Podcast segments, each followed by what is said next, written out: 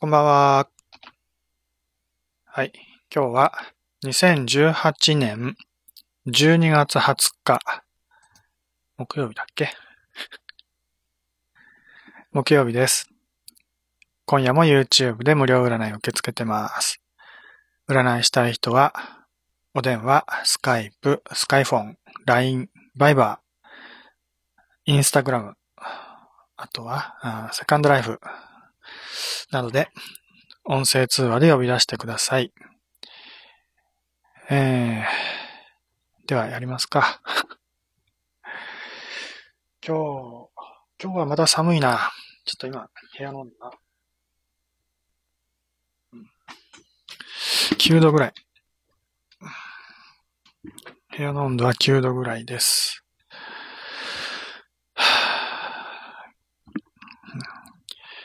今日は一日曇り気味でね、ほんの少し太陽が出てたけどね、もうずっと曇ってる感じだったけど、まあ少し太陽が覗いた隙を狙って、隙を狙うというか逆だけど、えー、少しだけお散歩はしてきました。30分ぐらい歩いてね、日光を浴びながらお散歩して、うん、で、もうすぐ冬至なんだよね。当時、今年は12月22日らしいけどね。まあ一年で一番日が短い日を当時と呼ぶと。多分そういうことだと思いますけど。ということはどういうことかというと、当然日照時間が少ない、一日の中でね、太陽が出ている時間が少ないので、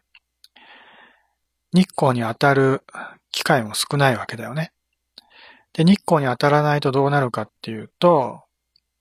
えー、まあ紫外線に当たらないからね、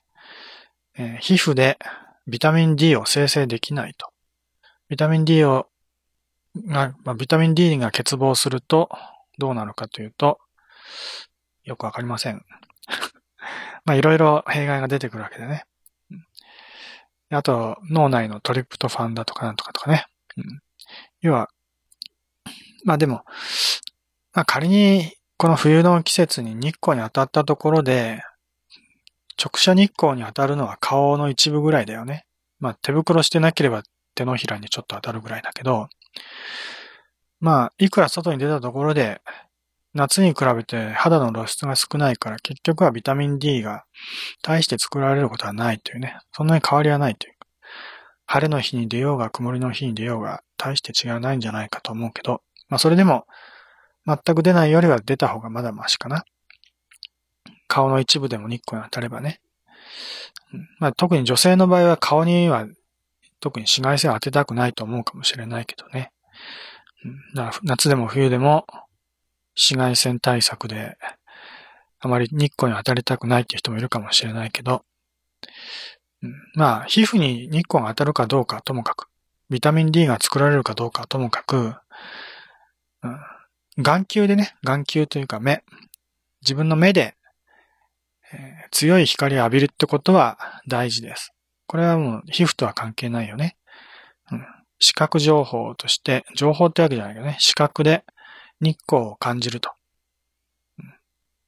うん、この日光って意外と、その、光が強いんだよね。家の中にいると、蛍光灯とかつけてると結構明るいと思うかもしれないけど、実は蛍光灯の光よりもずっと強いんだよね。だから、まあ、その強い光を浴びることに、浴びるっていうかね、目で感じることによって、今昼間だなという認識をしてね、で、体内の体内時計が調整されて、夜よく眠れるようになると。まず、不眠症とか悩んでる人にとっては、昼間太陽の光をね、浴びるというよりも目で感じるってことが大事なんだよね。そうすることによって、夜寝やす、眠りやすくなる。うん、ね。これはまあ一番わかりやすい効果だよね。まあ必ずしもその体、その体内時計がきちんと調整されるとは限らないけどね。人それぞれかもしれないけど、でも全く当たらないより当たった方が少しはマシになると。で、他にも、まあ、さっきトリプトファンだだとかなんとかって言ったけど、その辺のところはよくわからないんだけど、脳内で、まあなんかいろんな物質が作られることによって、えー、うつ病改善にもつながると。逆に、太陽の光を浴びないと、うつ病になっちゃうんだよね。だから、もう、なんだろう、健全な精神を保つためには、日光は浴びなきゃいけないんだよね、本当はね。で、日照時間少ないから、太陽を浴びる機会が減ってね。で、この時期になると、うつ病の人がどんどん増えてくるんだよね。うん、体調悪いなとか、ちょっと気分が落ち込みがちだなとか思ってる人は、もううつ病に入り始めてるので、そういう人は積極的に外に出るようにしなきゃいけないと。それは分かってても、この時期はなかなかそのね、もう外に出ようと思った時には日が沈んじゃってて、太陽を浴びる、浴びることはできなかったみたいなね、そんなこともよくありがちなので、まあそうならないように早めに外に出てね、うん、太陽の光浴びるような努力をする必要はあるだろうね。うん、意識的に太陽の光浴びないと、うつ病になってしまうと。まあ、そのピークが今、この夏至に、夏至じゃない、冬至。夏至、夏至は夏ね。冬至のこの時期が一番そういう危険性が高いと。今、この時期ね、これから、この時期から、まあその影響で、もうしばらく続くと思うけど、そういううつ病で悩んでるっていう人が増えてくると思う。まあ、病気という自覚は全くなくてもね、なんかもう気分が落ち込んじゃってね、どうしようもないっていうね。じゃそういう時には、もう人に相談してもどうにもならないこともあるんだよね。だからしょうがないから外に出なきゃいけないんだけど、うつ病になると、その積極的に何かをしようっていう意欲がなくなっちゃうから、晴れてる時に外に出ようなんてね、そういう気分にもなれないわけだよね。だからますます悪循環でどんどん悪化していくからね、なかなか治らないんだよね。そういう時にはもう周りの人が気づいてあげて、引っ張り出してあげないといけないね、外にね。うん。どんどんもう、なんかちょっとね、様子がおかしいと思ったら、ね、身の回りの人でね、様子が様子がおかしい、落ち込んでるなっていうようなね、そういう人見かけたら、もう無理やりにもね、引っ張って太陽の光浴びさせると。一、うん、日にちょっとでも浴びればね、少しは違うと思うので。そういうこと気をつけましょう。まあ私もちょっと不規則な生活をしているのでね、なかなかその太陽の機会、太陽の光を浴びる機会を作りづらいんだよね、すごくね。だから、かなり意識して外に出ないと、もう、ね、やっと外に出られると思った時には夕方になっちゃってね、太陽もう沈んじゃったってことはよくあるからね。もう今、この時期だと3時ぐらいになると思うんです沈んじゃうからね、太陽はね。3時ぐらいだよ。午後の3時ね。この辺は早いんだよね。あの、東の、じゃあ西か、西側の空には、山にはね、山っていうか空には、アルプスがあるので、何アルプスか忘れちゃったけど。南アルプス？中央アルプス？うん。まあ、そのね、高い山があるので、あの、その山の向こうにすぐに太陽は沈んじゃうんだよね。だ平地よりも断然早く沈んじゃうから、全然日照時間は少ないんだよね。うん。それも悩みの種。今この時期が一番辛いんだよね、はっきり言って。でも私も冬至が待ち遠しくてしょうがないわけ。冬至を過ぎればどんどん日がこう長くなってくるからね。少しずつ気分も楽になってくんだよね。だ今この時期はもう本当もう、どんどんどんどん日が短くなると思うとね、気持ちがこう焦ってくるんだよね。焦ってくるというか、うん、もう落ち着きがなくなってくるわけ。ちょっと油断するともう外、ね、太陽沈んじゃって外に出れないし、せっかく太陽、太陽がまあね、あの、昼間のうちに外に出れそうだなって時でも、もう曇ってたりとかね、雪が、雪はまだ降ってないけど、ね、雨が降るとかね。まあ、天候が悪かったりすると外に出ても太陽浴びれないしね。で直射日光って言ってもやっぱり曇りじゃダメなんだよね。まあ、曇りでも出ないよりはマシだけど、やっぱり晴れてる日の方が断然効果が高いからね。できれば晴れた日に晴れた瞬間にね、外に出たいわけ。だから今日も隙をついてってさっき言ったけどね。ほんのちょっとでも太陽が出てる時には、まあ、慌てて外に出てね、お散歩してくるわけです。まあ、そんな、えー、冬の厳しい生活をしております。もう特に冬はもうそういうこと気を使わなきゃいけないから苦手なんだよね。夏はほんとのんびりしてる感じでね。うん。ちょっとのんびりしてても夕方ね、4時とか5時ぐらいに出かけても太陽を浴びれるけど。冬はもうとにかく時間がない。早寝早起きでね、早めに起きて、早めに外に出てみたいな、そういう生活をしないとダメみたい。で、しかも冬至を過ぎても、今度は、日照時間は少しずつ増えてくるけど、気温はどんどんまだ下がってくるからね。2月ぐらいまでは気温下がり続けるのかな、寒い日が続くから、あと2ヶ月ぐらいは全然寒い日が続くからね。ますます寒さが厳しくなると。寒波なんてのはこれからどんどんね、来るからね。さっきもニュースで見たけど、うん、今週末ぐらいかな。うん、今週末ぐらいに、25日ぐらいまでにかけてなんか寒波が来るとかね、ニュースでや、ニュースで見たけど、うん、そういう寒いのは苦手です、とにかく。暖房器具はないのね、この前言ったけどね。はい。え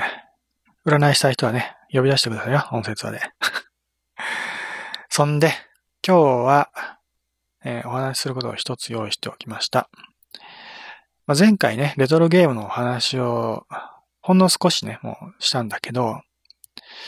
あの、ね、ファミコンのゲーム、レトロゲーム、その時代のゲーム結構やってたんだけど、リアルタイムでね。実はそんなにやってなかったゲームもあるという。ま、そんなにというか全くやってなかったゲームもあると。まあ、当然、まあ普通はそうなんだけどね、誰でもね。自分の家にファミコンがあっても PC エンジンはないとかね、メガドライブはないなんて、そういうのは普通だしね。だその何でもあって何でもやってたなんて人は珍しいわけだけど、私なんかどっちかっていうと、環境に恵まれてた方かもしれないけどね。うん、しかもファミコンだって、ね、そんなに何でもかんでもソフトがあるわけじゃないからね。うんまあ、ただみんなそうやっていろんなゲームを遊んだことがあるっていうのは友達との交流でソフトの貸し借りをしたりとかね、友達のうちに遊び行ってやったりとか、まあそういうファミコン世代の遊び方ってのはそういうことだよね。友達の家に行ったりしてファミコンで遊ぶみたいなね。そうやってやってゲームを覚えて、覚えるっていうのが、まあその当時の遊び方だったんだろうね。まあ今はどうか知らないけどね。今そういうのないでしょうね。うん、みんなスマホとかそういうのやってるから。携帯ゲーム機なんかもね、そんなにないし。で、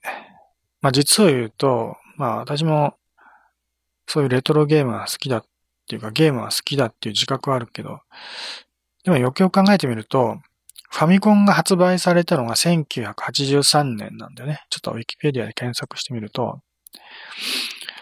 1983年7月15日に発売されたって書いてあるんだよね。うん、ということはどういうことかというと、えー、っと、私が1972年に生まれてるから 11年、あ、11歳生まれ、私が生まれて11年後に発売されてるから、まあ11歳で合ってる？まあ11歳とか、まあ12歳とか、その辺にファミリーコンピューターが出てきたわけだよね、ファミコンがね。ってことは小学校のもうすでに高学年だから、基本的にもう小学生時代はファミコンなんかは触ったことはほとんどなかったと。もしかしたらファミ、うーん、そう、小学生時代一度も触らなかった可能性もある。よくほ、もうあんま記憶にないんだけど そもそもファミコン本体自体を買ってもらったとかそういう記憶はないのよね。でもなぜかうちにあったんだけど、なんでうちにあったかよくわかんない。弟が買ってもらったんだとは思うんだけど、そうじゃないのかな。なんであったかはわからない。とにかくファミコンだけはあったような気がするけどね。で、まあ、ファミコン発売されてすぐ買ったわけではなくて、まあしばらく経ってから買ったと思うんだけど、うん。で、私が最初になんか結構ハマって遊んだのがドラクエ2ぐらい、その前後のゲームなんだよね。ドラクエ2以前にも遊んでたかもしれないけど、結構記憶に残ってハマったなっていうのはドラクエ2ぐらいだと思うんだよね。で、ドラクエ2の発売日を調べたら、1987年1月1月26日。意外と遅いんだよね。ファミコンが発売されたのは1983年だから、4年近く、4年弱経ってやっとドラクエ2が発売されてると。で、私の年齢で言ったら、もう15歳？え？えそんなに経ってる、うん、中学、もうちょっとよくよくわかんないけど、中学2年か3年ぐらいでしょ？下手したら高校生ぐらい？もうちょっとファミコンに触ったら早いような気もするけど、でも、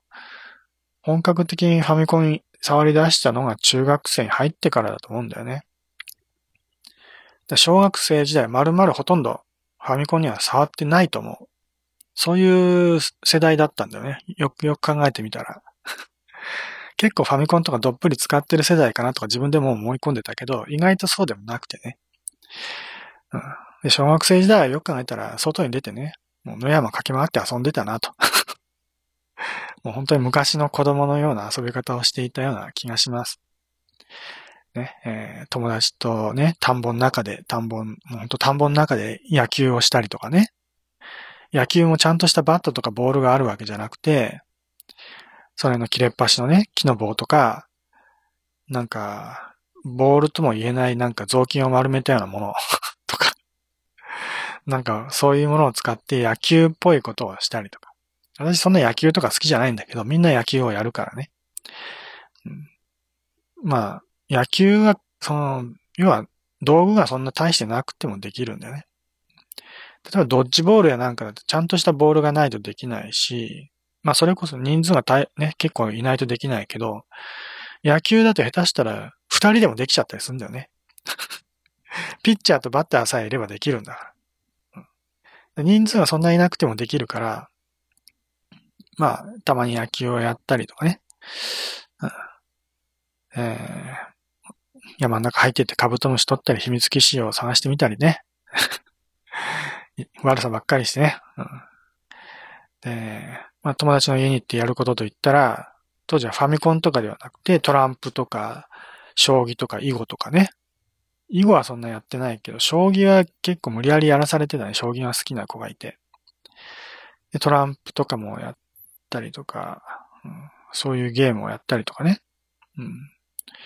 まあ、家の中ではそんなことをやってたけど、だいたい外に、外に、外で遊ぶことがほとんどだよね。ななんだかんだ言って。まあそんな世代なので、別にコンピューターゲーム世代ではないよね。あ、でも、ファミコン以前にゲームウォッチなんてのがあって、一応そういうのは遊んだかな。で、もともとそういうのは好きだったから、コンピューターゲーム的なもの、電子ゲーム的なもの、ゲームウォッチは、まあね、コンピューターゲームと言っていいかよくわかんないけど、電子ゲームだよね。うん。まあそういうのは好きで、結構ハマって遊んでたような覚えはある。うん。ゲームウォッチはなんかもう外へ、外で 遊んだりするんだけど、家の中でね、こ、こそこそやらずに、もうほんと外に出て、うんまあね、うん、いろいろやったね。で、そんなことはどうでもいいです、今日は。私は、その、まあそういうお話も面白いけど、ね。うん、今の、今のもまあ今でもそういう遊びはするか。外に出てね、普通に遊ぶと思うけど、ね、家に、家にこもってゲームばっかりやってるってことはないと思うけど、えー、まあそんな今度でちょっと調べてみたわけです。えー、まあ私はその、ね、ドラクエ2から始まって、そういう、まあファミコンとかコンピューターのね、ロールプレイングゲームが好きだったんだけどね、ゲームのジャンルとしてはね。アクションゲームはそんな得意ではなくて。得意ではないけど結構遊んだけどね。まあ、でも、一番好きなジャンルはやっぱりロールプレイングゲームで、いろんなの、まあ、本当に片っ端から遊んでたんだけど、まあそんな私でも、ドラクエ2から入ったから、ドラクエ1はやってないわけ。ねドラクエ1はいつ発売されたかというと、初代のね、ドラクエ。1986年5月27日。ファミコンが、の、ファミコンが発売されてから3年後だよね。意外と遅いんだよね。普通なんかゲーム機が発売されたら1年とか2年でもね、古くなったりするイメージあるけど、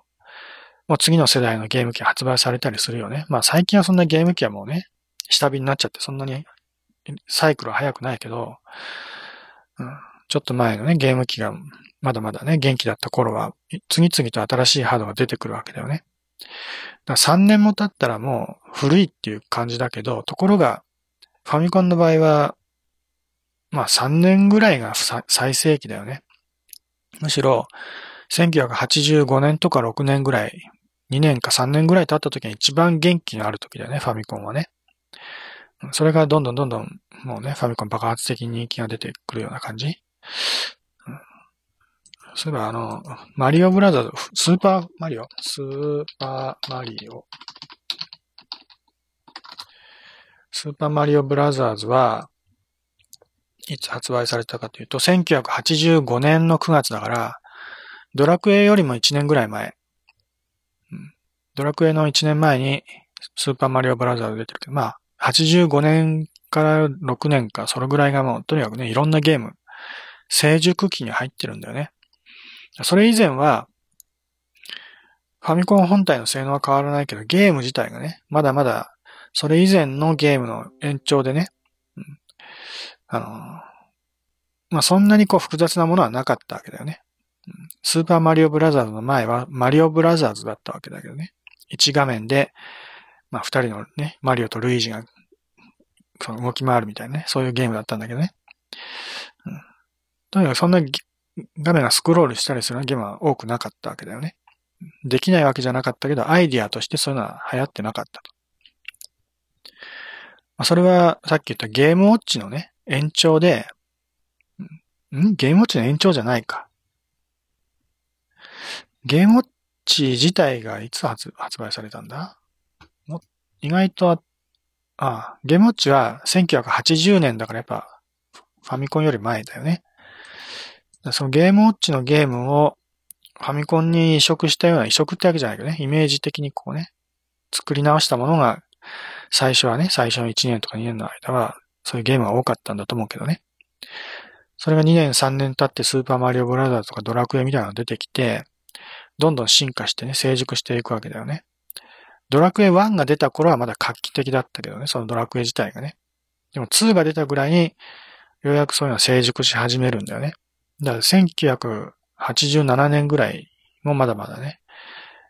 どんどんどんどん新しいゲームが出てくる時代だよね。意外とそのファミコンってその息が長いというか、本体が発売されてから成熟してくるまでに時間もかかったし、それからね、その後もまだまだずっと元気な時代がずっと続いてたよね。ファミコン天下だよね。まあそんな、まあある意味、まあ、スーパーマリオとかドラクエが出てくるぐらいが、うん、まあ家庭用ゲームの、まあファミコンの転機というかね、まあ一番元気な時期だとして、でもそれでもファミコン自体が発売されて1983年っていうのが、まあそういうゲーム機、家庭用ゲーム機業界の転換期でもあったと思うんだよね。時代的にはね。だから、いろんな基準で1983年っていうのは私の中でね、常にこう、イメージしてるんだけど、じゃあそれ以前、ファミコン以前にどんなゲームがあったかっていうのを見てね、うん、っていうか、まあ、今日はど、そのロールプレイングの歴史をね ちょっと見ていこうかなっていうお話なんだけど、あの、まあ意外とその、ファミコン以前にちゃんとしたロールプレイングっていうのはそんな出てないみたい。うん、コンピューター RPG ね。CRPG、うん。で、一応 RPG らしいものが出てきたのが、あの、あ、そうか。えー、まあ、ウィザードリーみたいなやつはいつ出たんだっけ？ウィザードリーは、あ、1981年って書いてあるか。意外と古いんだね。うん。まあ、CRPG、うん、そういうウィザードリー的なね、古典的な RPG はもっと古くからあるんだけど、80年前後からね、1980年前後からあるんだけど、まあ、今回ちょっと注目してるのは、アクションロールプレイング。アクションロールプレイングね。今で言ったら、ゼルダの伝説なんかは未だに続いてるよね。アクションロールプレイングとしてね。それぐらいしか今代表的なのはないですか？アクション的なものは。ああまあ、イースっていうのもあるけどね。で、ファイナルファンタジーも今はもうアクション的になっちゃった。まあそうなんだけど、とにかく、アクション RPG ってちょっと変わったジャンルね。えー、コマンド入力式ではなくて、自分のアクションでモンスターを倒したりするやつね。剣を振ったりして。まあ、その最初が、おそらく、まあ、世界最初ってわけかどうかわかんないけど、ドラゴンスレイヤーっていうね、うん、ゲームがあるんでね。それが1984年10月に発売されたらしいけど、ただ、まあちょっとね、その、どんなゲームかっていうのを見てみたところね、まあ、まだ完全には、ちゃんとしたロールプレイングとしては出来上がってないんだよね。どっちかっていうとパズルゲーム的な感じで、あんまり面白くないわけ。うん、まあ、だからドラゴンスレイヤーは、アクションロールプレイングの一つに数えていいかどうかはちょっと微妙なところ。で、その次に出てきた、その次のあたりが、ちょっとね、あの、まあ、なんていうの？最初に近いというか。まず出てきたのは、ハイドライドっていうゲームなんでね。ハイドライド。これは聞いたことある人いますかね？どうなんですかね？ファミコン世代の人だったら一度は聞いたことがあると思うけど、ハイドライドスペシャルっていうね、うん、ゲームがあって、あと、ハイドライド2は出てないけど、ハイドライド3の移植はファミコンにもあったはず。うん。ファミコンまでだね、スーパーファミコンとかにはハイドライド出てないので。うん、なので、まあ、ファミコンでハイドライドスペシャルと、あと、まあ、3の移植の、まあ、ハイドライドも出ていたっていう感じ。そのハイドライド、これは1984年の12月、まあ、ほぼ85年だけどね。うん。1984年に出ている。さっきのドラゴンスレイヤーが同じ年の10月だったから、まあ、2ヶ月後ぐらいなんだけど、RPG としての完成度で言ったらもうハイドライドは断然高いわけ。ドラゴンスレイヤーも単なるパズルゲーム的な感じであんまり面白くないんだけど、ハイドライドはもうグラフィック的にももう見た目はもうドラゴンクエストに近いしね。かなりグラフィックがわかりやすい画面だし、ロールプレイングという形でも、もほぼ完成されてる状態でね。うんえーまあ、ただ、ドラクエと違うのはアクションロールプレイングなんでね。アクションゲームなわけ。で、敵を倒して経験値を稼いで成長していくっていうゲームなんだよね。で、まあもともとはパソコン版のハイドライドなんだよね。これは私はそのリアルタイムでプレイしたことないけどね。まあそのパソパソコン版を何度かちょっとね、かじる程度にはプレイしたことあるけど、まあ、結構やり込んだのはファミコン版。もうこれはリアルタイムでね、実際に小、中学生ぐらいの時だと思うけど、ハイドライドっていうゲームをやり込んでました。ハイドライド、ハイドライドスペシャルね。もしかしたらドラクエ2に触る前にハイドライドやってたかもしれない。うんまあ、というのはパ、パソコン版のハイドライドが発売されたのは1984年12月。で、ファミコン版のハイドライドスペシャルはちょっと遅れて、2年近く遅れるのかなまあ1年、1年半ぐらいかな ?1986 年の3月なんだよね。だ結構遅れて出るんだけど、それでもまだドラクエの、初代ドラクエの2ヶ月前ぐらい、初代ドラクエが発売されたのが1986年の5月。ハイドラスペシャルが同年の3月だから、ハイドラスペシャルは2ヶ月前なんでね。で、ドラクエ自体は私、プレイしたことないから、初代のドラクエね。だから、最初にハイドライドスペシャルに触ってる可能性が高いんだよね。で、かなりやり込んで、エンディングまで多分行ってると思う。もうほんと難しくてね。なかなかいけないわけ。アクション性もかなり高いし、謎解きもめっちゃくちゃ難しいしね。一応攻略サイトを見ながらやるんだけど、見ながらでもわからないぐらい。まあ今見たら、まあそれなりに簡単にできると思うけど、まあ小学生、中学生、そういうゲームに初めて触れるような、まあね、ものにとってはかなり難しかったんだよね。まあ、それでも他にまあそういうゲームはなかったし、まあ、とにかく面白かったわけ。ね、ゲームとしてすごく面白かったから、あの、もうハマってね、やり込んだわけ。うん。だから、ドラクエ以上にやっぱりハイドライドスペシャルの方が、なんかこう、思い出に残ってるっていうか、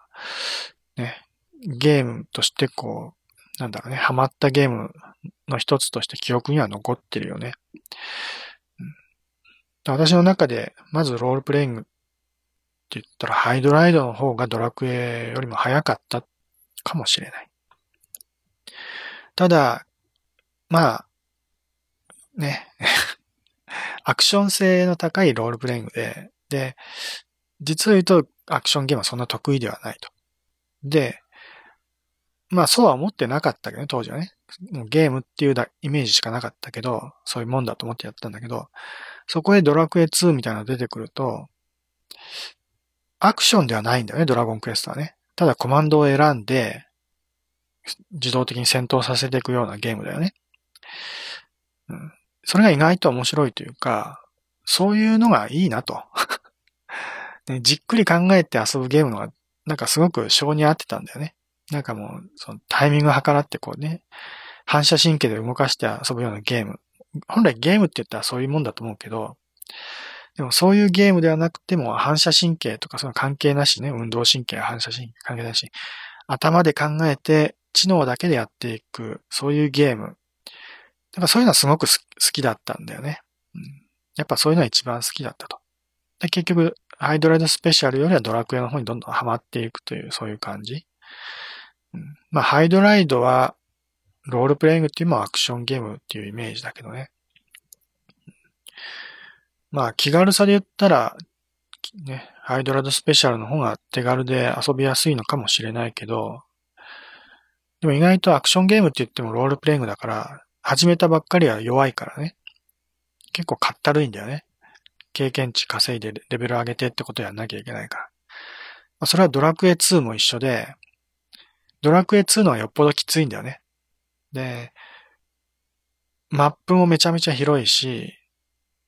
ストーリーもね、まあ結構深いというか、まあ複雑だしね。いろんなことができるし。とにかく、ハイドライドスペシャルとドラクエ2を比べてどっちがゲームとしてすごいかって言っても明らかにドラクエの方がすごいんだよね。や、できることが、まあ多いというか、本当にもうその世界の中を旅している気分になれると。で、ハイドライドの場合は、まあかなり限定された世界観だよね。それはもうちょっと広がったのはドラクエの世界みたいな感じになってくる。ゲーム性という点ではかなりね、違いはあるけれど、世界観みたいなものは全然広さが変わってくるよね。で、ちょっと話を戻して、そのハイドライド。ファミコン版ではね、ドラクエ、初代ドラクエとほぼ同じ時期に発売されてるんだけど、まあ、もともとはそれよりも 2, 2年ぐらい早く本家のね、パソコン版が発売されてると。1984年。そうは言ってもファミコンの83年よりは遅いんだけど、まあ、それがアクションロールプレイングのほぼ元祖的な感じ。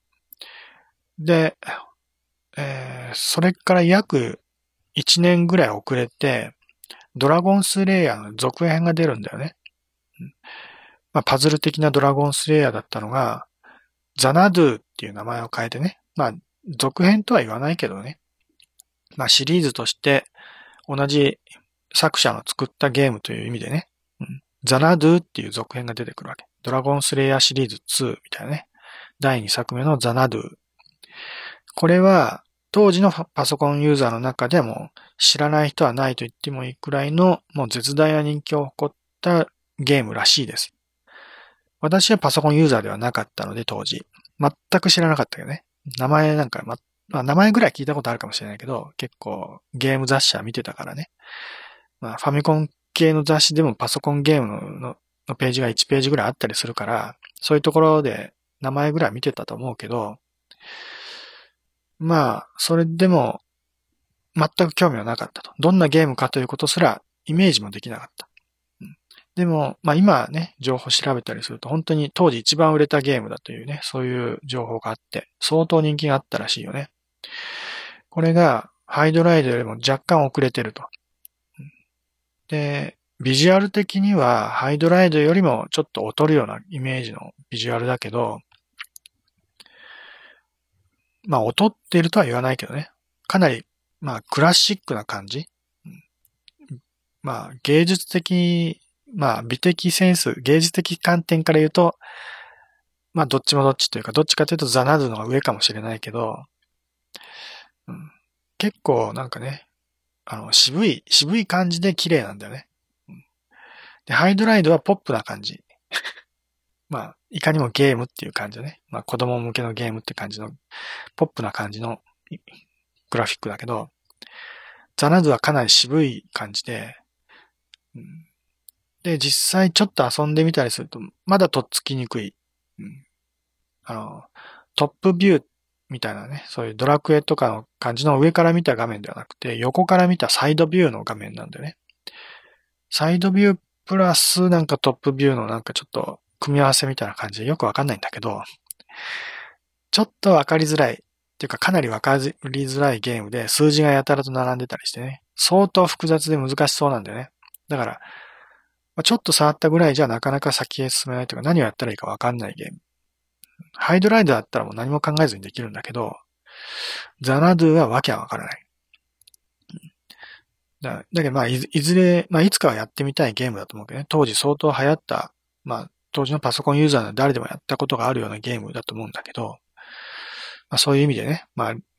教養として、まあ歴史的ゲームとしてちょっと一応きちんと遊んでみたいとは思うんだけど、まあ夢だよね。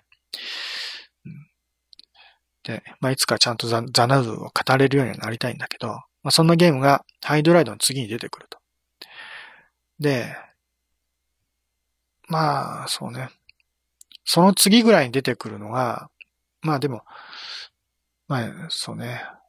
本当はイースの話に行きたいんだけど、イースは、まあかなり後だね。その2年後ぐらいなんだけど、要はザナドゥの後、もうザナドゥはもう本当難しいゲームの究極まで達してしまったね。究極に難しいゲームなんだよね。だけど、まあ、要はそ、当時パソコンゲームとかはもう、とにかく難しくすることが、なんかこう、流行ってたみたいな、そういう時期で、難しいほどすごいゲームだっていうね、そういうイメージだね。だけど、それに、さ、逆らって、とにかく誰でも遊べる簡単なゲームを作ろうってことで出て出てきたのがイースっていうゲームだね。だから、イースがアクション RPG の転機にはなってると思う。だから、ザナドゥからイースまで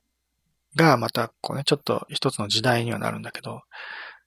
結構間が空くんだよね。ザナドゥが出たのは1985年。で、イースが出てくるのは1987年の6月だから、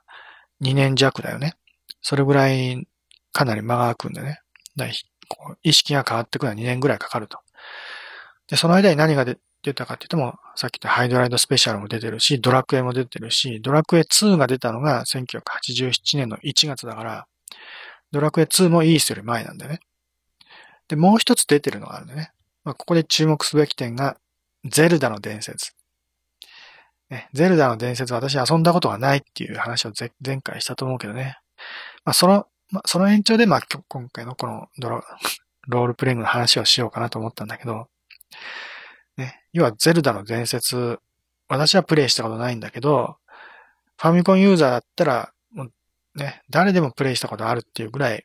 まあ相当流行ったゲームだよね。まあ、ディスクシステムだったからちょっと手が出にくかったってもあるけどね。でも相当有名なゲームで、海外でも大人気のゲーム。ね。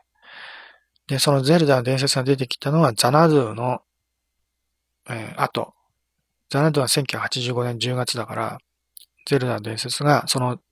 翌年、1986年2月。そんなに間は空いてないか。半年ぐらいかな。半年も空いてないか。4ヶ月ぐらい、1、2、3、4、4ヶ月ぐらい先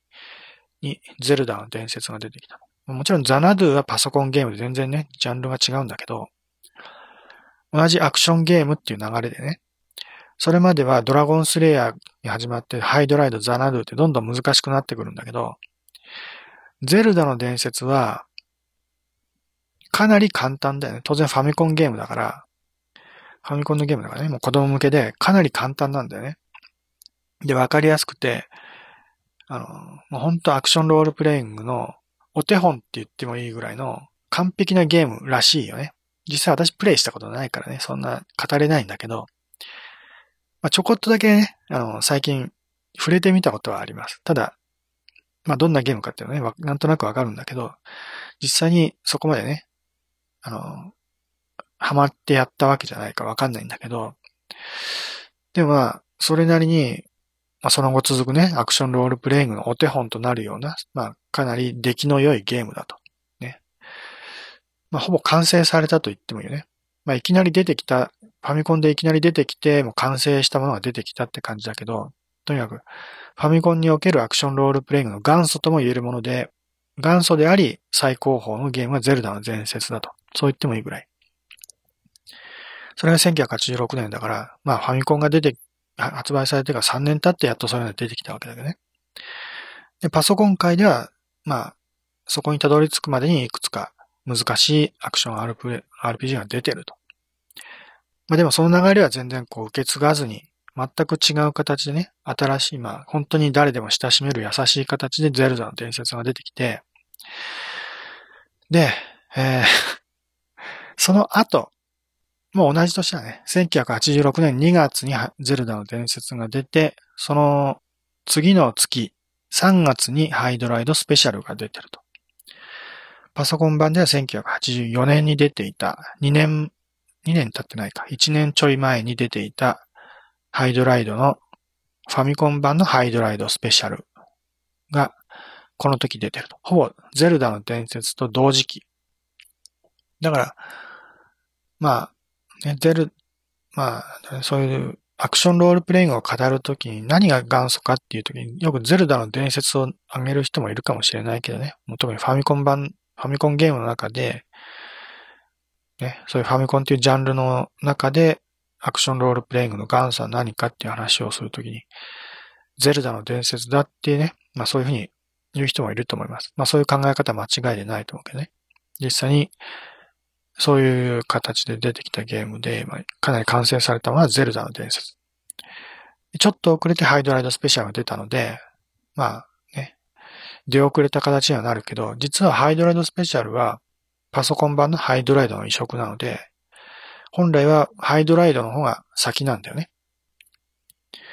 だから元祖といっても、ゼルダの伝説もそういうアクションロールプレイングの流れを組んだゲームという考え方をするなら、まあ、本当の意味での元祖ではないんだよね。すべてが、すべての始まりというわけではないと。それ以前にハイドライドもあったし、ザナドゥもあった。ね、ドラゴンスレイヤーもあったと。うん、まあ、アーケードで言うんであるなら、あのー、なんだっけ、ドルアーガーの塔っていうね、うん、かなりアクション寄りだけど、ロールプレイングって言われね。ドルアーガーの塔っていうゲームもあって、だから、ゼルダの伝説は意外と後発なんだよね。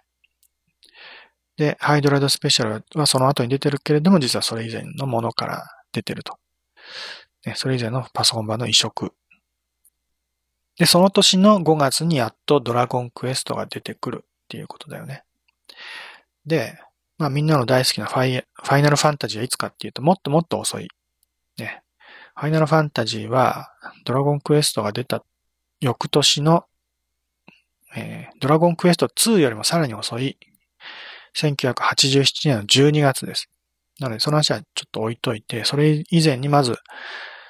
えー、86年にハイドライドスペシャル、まあ、ゼルダの伝説が出て、ハイドライドスペシャルが出て、その同じ年に、の5月、5月ね、ハイドライドスペシャル2ヶ月後にドラゴンクエストが出てる。ドラゴンクエスト1ね。で、そのドラゴンクエストは私は遊んだこともない。名前も聞いたことがない。ね、どんなゲームかということすら全く知らなかった。ハイドライドスペシャルしか知らなかった。ゼルダの伝説も知らなかった。で、で、その後や、えー、意外と早くドラクエ2が出るんだよね。86年5月にドラクエ1が出て、その次の年、87年の1月にドラクエ2が出て、で、私はそこで初めてドラクエに手を触れると。ドラクエに触ることになると。で、ファミコンのゲームっていうのはこういうものかっていうね、そういう実感を得ると。まあ、ドラクエが初めてかはどうかわかんない。おそらくハイドライドスペシャルのは先に触ってたかもしんないけどね。で、その当時はまたパソコンなんて触ったことないから当然パソコン版のハイドライドとかザナドゥとか知らないです。で、その後、その後、やっとパソコン版でイースが出ます。イースは、1987年6月、ドラクエ2の、ドラクエ2が発売された年の5ヶ月後、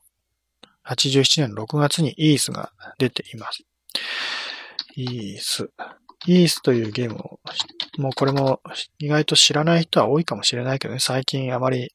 見かけないので、ちゃん、メジャーなとこではね。えー、イース、一緒。ファミコン版のイースはいつ出たんだろう。どっか書いてないかな。イース、機種。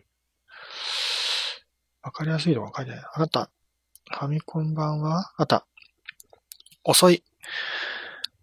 えー、パソコン版は1987年の6月で、ファミコン版はその次の年、88年の8月なので1年遅れだね。だから、まあ、イースっていうものの知名度が上がってくるのはかなり遅いんだけどね。ドラクエよりも2年遅れでやっと出てくるわけだから。だけど、イースはパソコンのアクション RPG の中ではある意味革命的なゲームだったんだよね。とにかく、もう誰でもね、遊べる優しいゲーム。優しさがもうテーマのゲームだよね。ザナドゥまでは厳しさ、とにかく厳しい、難しいことがね、素晴らしいというゲームだったんだけど、イースからは、もうそれに完全に反してるわけだね。そういう時代に入ってきて、で、イースは、ファミコン版とかで多分遊んだことはあると思います、私はね。なんかファミコンじゃなかったような気もするけど、なんだろうね。なんか、ファミコンでも遊んだし、他にでもなんか遊んだような気がするけど、うん、まあ確か遊びやすくてね、サクサクと進めて面白いゲームです。で、イースは実はハイドライド、アクションロールプレイングの元祖のハイドライドと、見た目っていうかそのゲームゲー、なんていうね、遊び方はそっくりです。モンスターとぶつかって、モンスターを倒すっていうね、その、そういう戦闘の仕方はそっくりなんだよね。ただちょっと違うけど、まあ、それプラスドラクエみたいな街の中ではね、会話とか買い物とかがあって、それはハイドライドはないけどね。まあ、それがハイドライドから2年とか3年経った進化とは言えるけど、でも意外と、ね、その、ほぼ元祖と言えるハイドライドに近いゲーム性だったんだよね。それでも、当時のそのね、価値観というか考え方から言うと、とにかく難しさを求めた時代から優しさをテーマにしたゲーム性に変わってきたっていう意味でね、イースは革命的なゲームだったと。で、アクションではないけどドラクエとかドラクエ2。ドラクエはね、まだいいんだけど、ドラクエ2は、ドラクエよりも難しい方向へ進んでるんだよね。とにかく難しく、とにかくってわけで難しくしようとしてしてるわけじゃないかもしれないけど、難易度が高いわけだよね、ドラクエ2はね。だからかなり最初の段階でドラクエ2みたいなゲームから入ってしまった私なんかは、それが当たり前だと思ってやってるからね。ちょっと変な価値観になっちゃうんだけど、ドラクエは、当時でもやっぱしんどいと思ったし、でも、まあ、とにかくもうそれが一番面白いと思ってやってはいたけど、今思うとね、もう二度とやりたくないってぐらいしんどい。ある意味トラウマになってるぐらいのね、辛いゲームだね。うん、だけどもまあ、そうね、まあそういうとにかく厳しいドラクエぐらいもどんどん厳しくなってた時代だけど、そういうのにも反してイースはもっと簡単に遊べるゲームと。そういうゲームだったね。ファミコンで出てくるのはさらに1年後だけど、で、その後、やっとファイナルファンタジーが出てきます。イースが87年の6月で、その半、半年後、同じ年の87年の12月にやっとファイナルファンタジー初代のファイナルファンタジーが出てくるんでね。もう全然もう遅いんだよね、ファイナルファンタジーはね。そういう意味では。もともと、そうね、まあ、ドラクエとかそういう話も含めている話しちゃってるかこんな、こんがらがってるけど、まあ、ハイドライドとかそういうゲームもかなり古いし、古くからあるし、ドラクエもかなり早い時期から出てると。ゼルダの伝説もその時期に出てる。で、その後、もう一段落ついてね、ドラクエなんか2が出て、その後にさらにやっとファイナルファンタジーの初代が出てくると。意外とね、ドラクエとファイナルファンタジーはもう二大 RPG みたいな感じね、並べ、並べてね、こう、評価されがちだけど、うん、歴史で言ったらもう断然ドラクエの方が古いんだよね。うん、ファイナルファンタジーはもう後から出てきたもう新参者。で、実際ファイナルファンタジーはその後もどんどんどんどん新しいものに飛びついていくようなね、イメージだからね。もう常に新しさを感じるゲームだよね。逆にドラクエはとにかくもうね、なんか、元々のイメージを守り続けてるような、うん、そういう古いイメージを大事にしてるのはドラクエ。ファイナルファンタジーは古いものを壊して新しいものを作っていくっていうもの。全く違うイメージだよね。これも出てきた時期にもよるよね。ドラクエの方が古くて、で、その古いものを壊していこうっていうもので、ファイナルファンタジーも出てきたみたいなね。そういう流れなんだろうね。ということで、まあ、ね。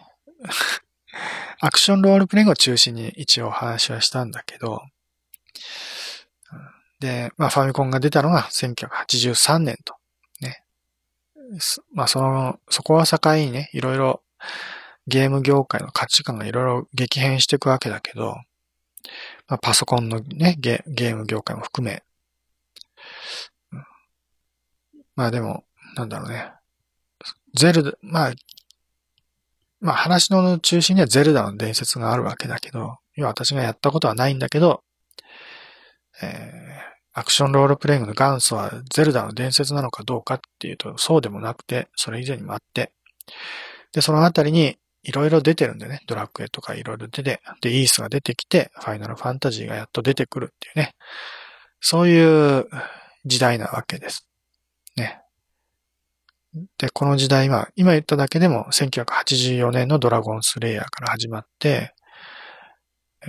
1987年の12月のファイナルファンタジーまでね、えー、5、6、7、3年分の開きがあるんでね。だけど、この3年がもう、いろんなものが花開く、うん、まあ、そういうルネサンス的な、うん、ね、そういう時代だったわけですよ。いろんなものが出てきた時代だね。うん、まあ、で、今、ドラクエとかファイナルファンタジーは残ってるけど、残ってるのは実は名前だけで、当時のゲーム性ってのはほとんど残ってないんだよね。もう今は、まず、キャラクターは 3D のポリゴンで描かれ、えー、画面も FPS 的になってね、FP、FPS ではないかもしれないけど、えー、まあ 3D のね、画面になったと。ある意味、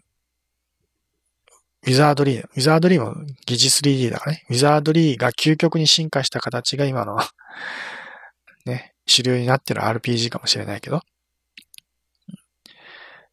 ドラクエもファイナルファンタジーももう、